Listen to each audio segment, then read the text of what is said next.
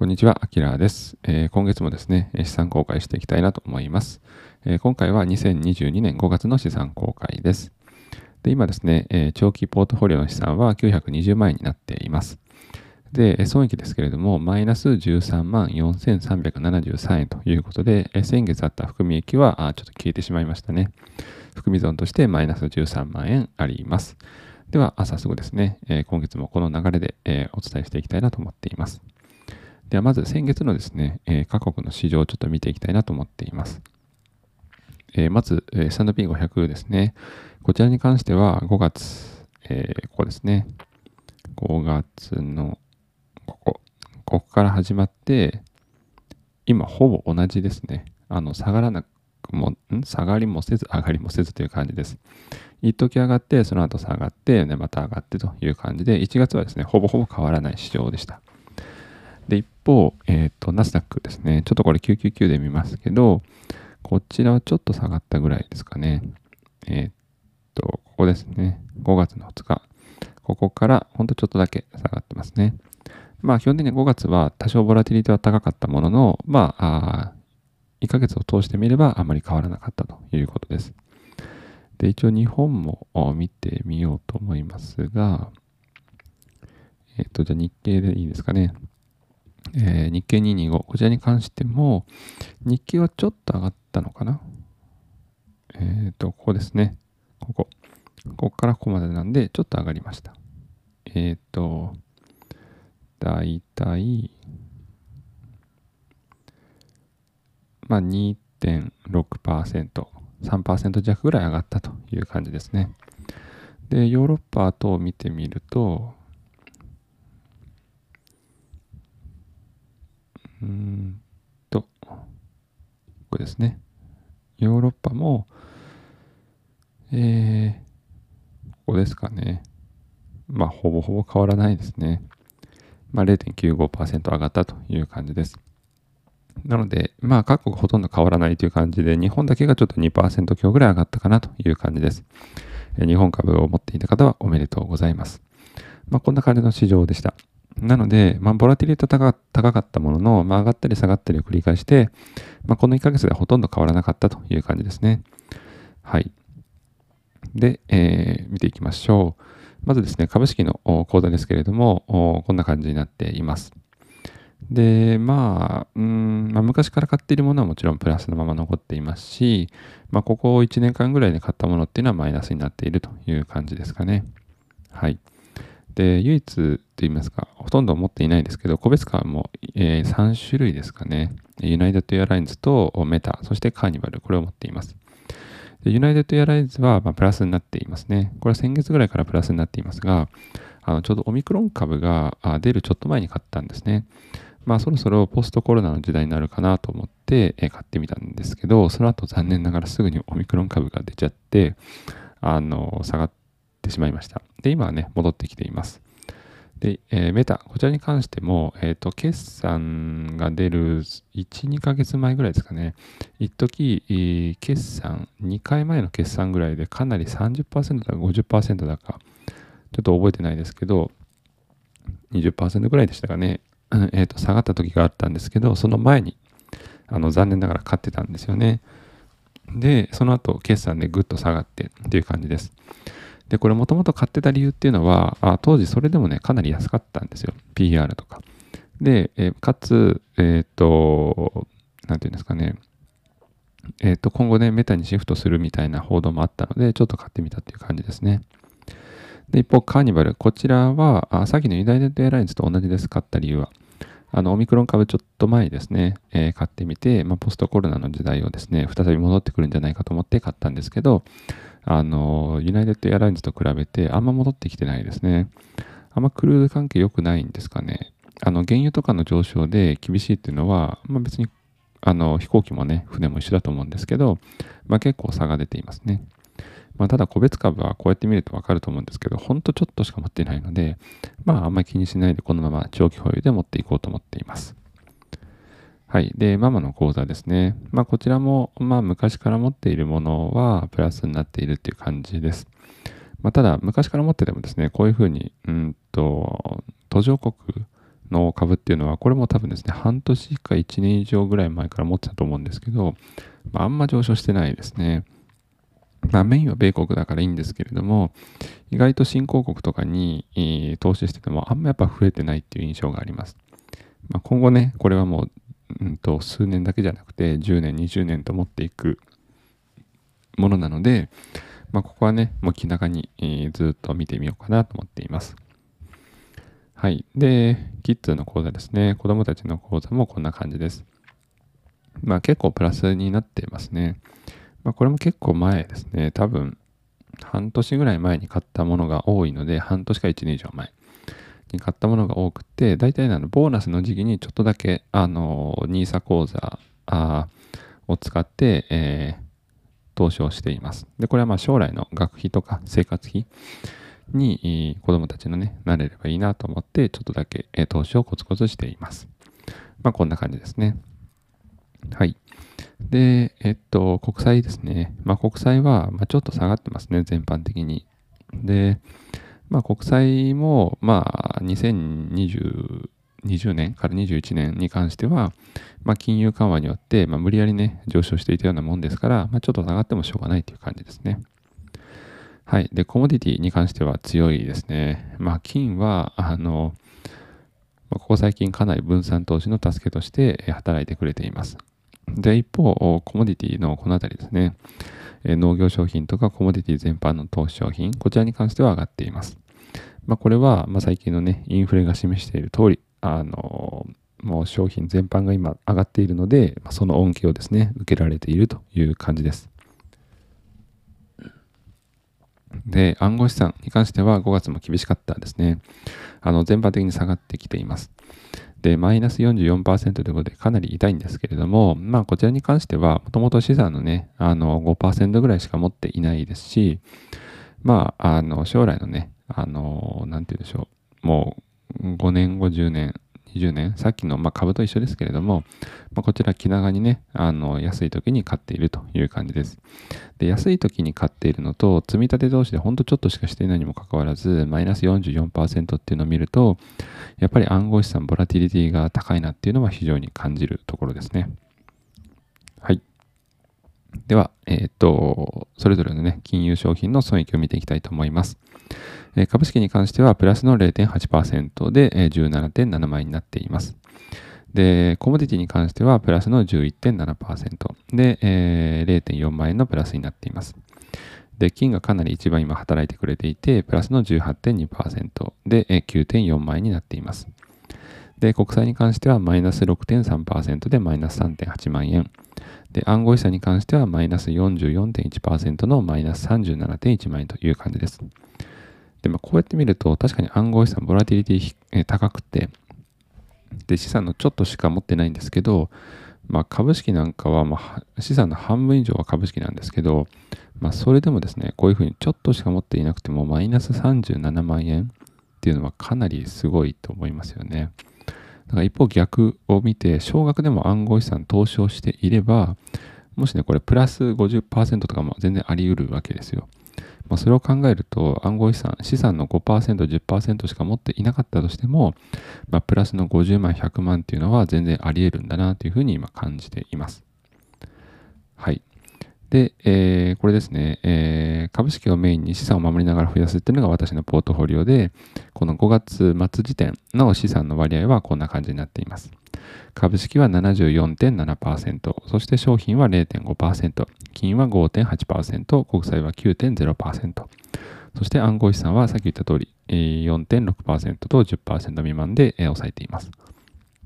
で、現金に関しては5.4%という割合です。はい。で、えー、世界中のね、えー、株を分散して投資しているわけですけれども、まあ、中心は米国ですね。米国は69.7%、欧州は9.8%、えー、日本が8.5%、で、アジア全般が6.6%、中国3.0%、そしてオセアニア1.2、北米も1.2、そしてラテンアメリカが0.5%、まあ、こんな感じでですね、世界に分散して投資をしています。はい。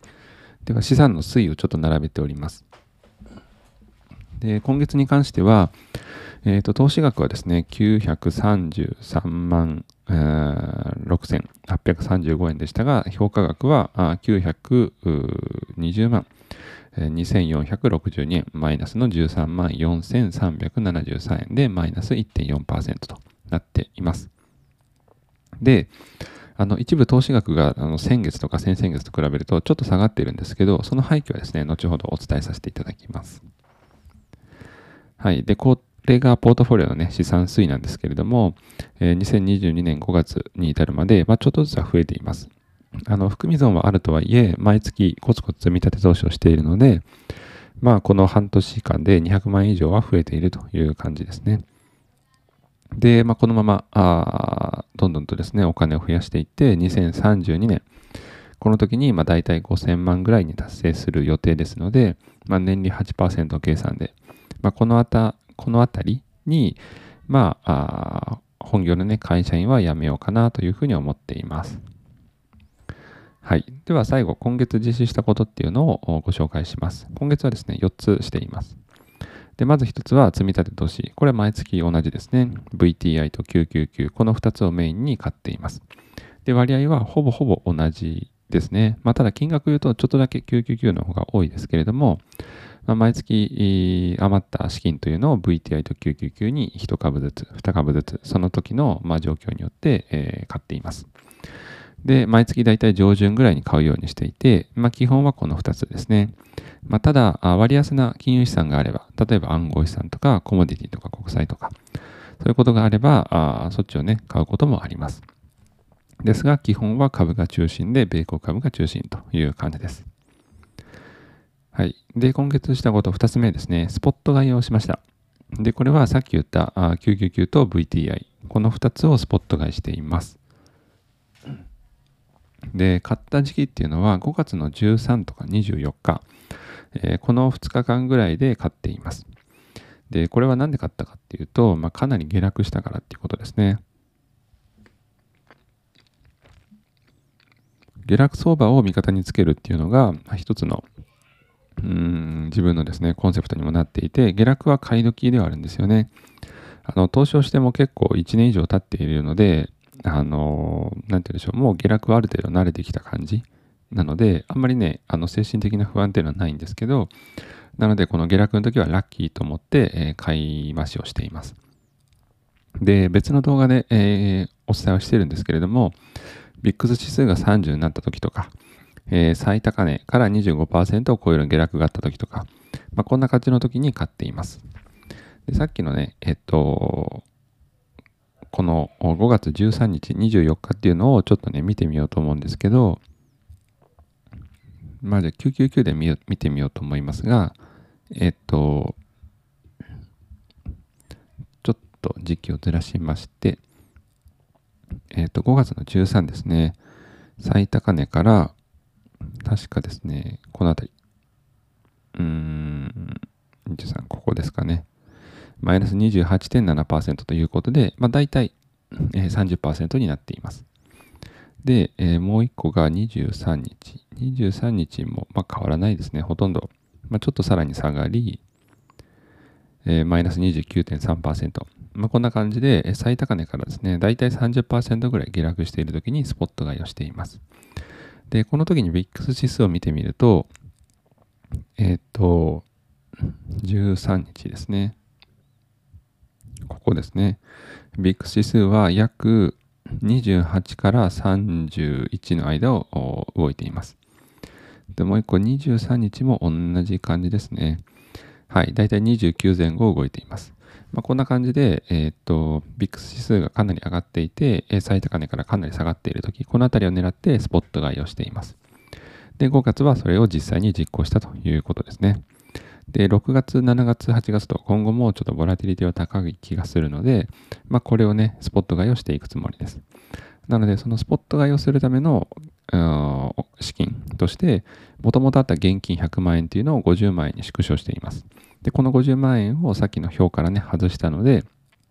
えっと、何でしょう、投資金額っていうのは一応減っている。見た目上減っているという感じですね。で、えー、短期投資の資産をさらにですね、長期投資のスポット買いへ移行する場合もあります。もともとこの現金100万円から50万円に移したので、まあ、この50万円をもし使い切ってしまったらですね、この1年間ぐらいで短期投資の資産を長期投資のスポット買いに移そうかなというふうにも思っています。なので本当に下落相場をね、なんとか味方につけようと思って、今ちょこちょこと買っています。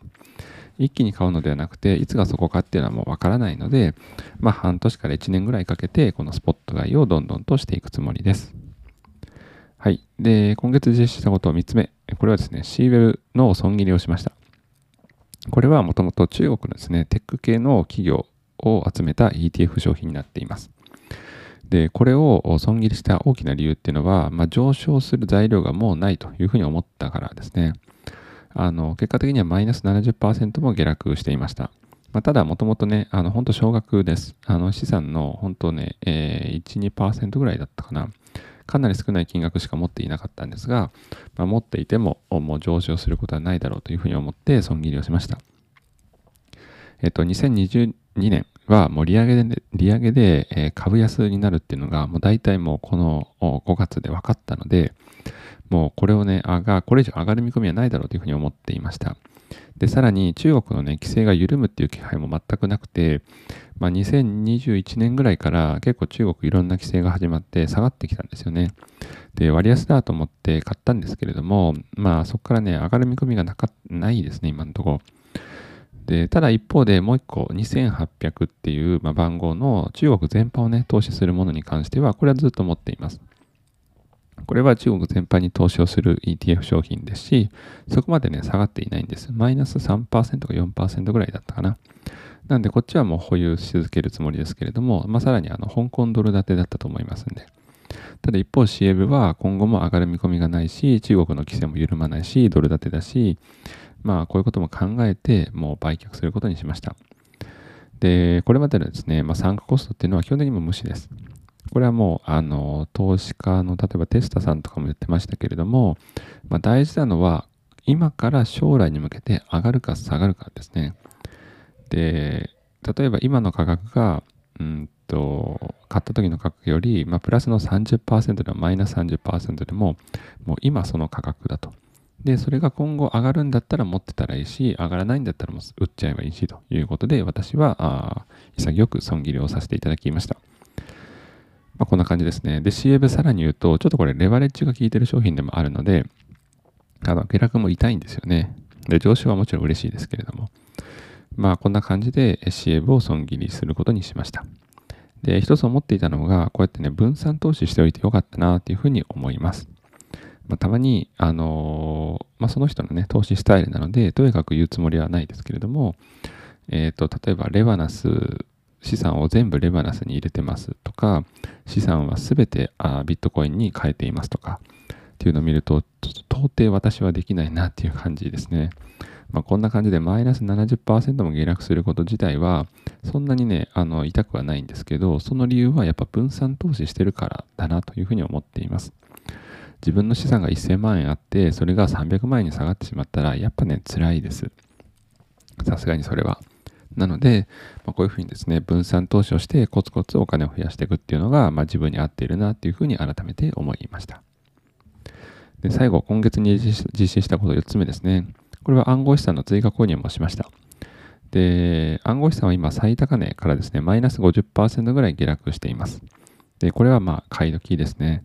買い時。で、ただ暗号資産はさっき言った通り、資産の10%を上限のルールというふうにしていますので、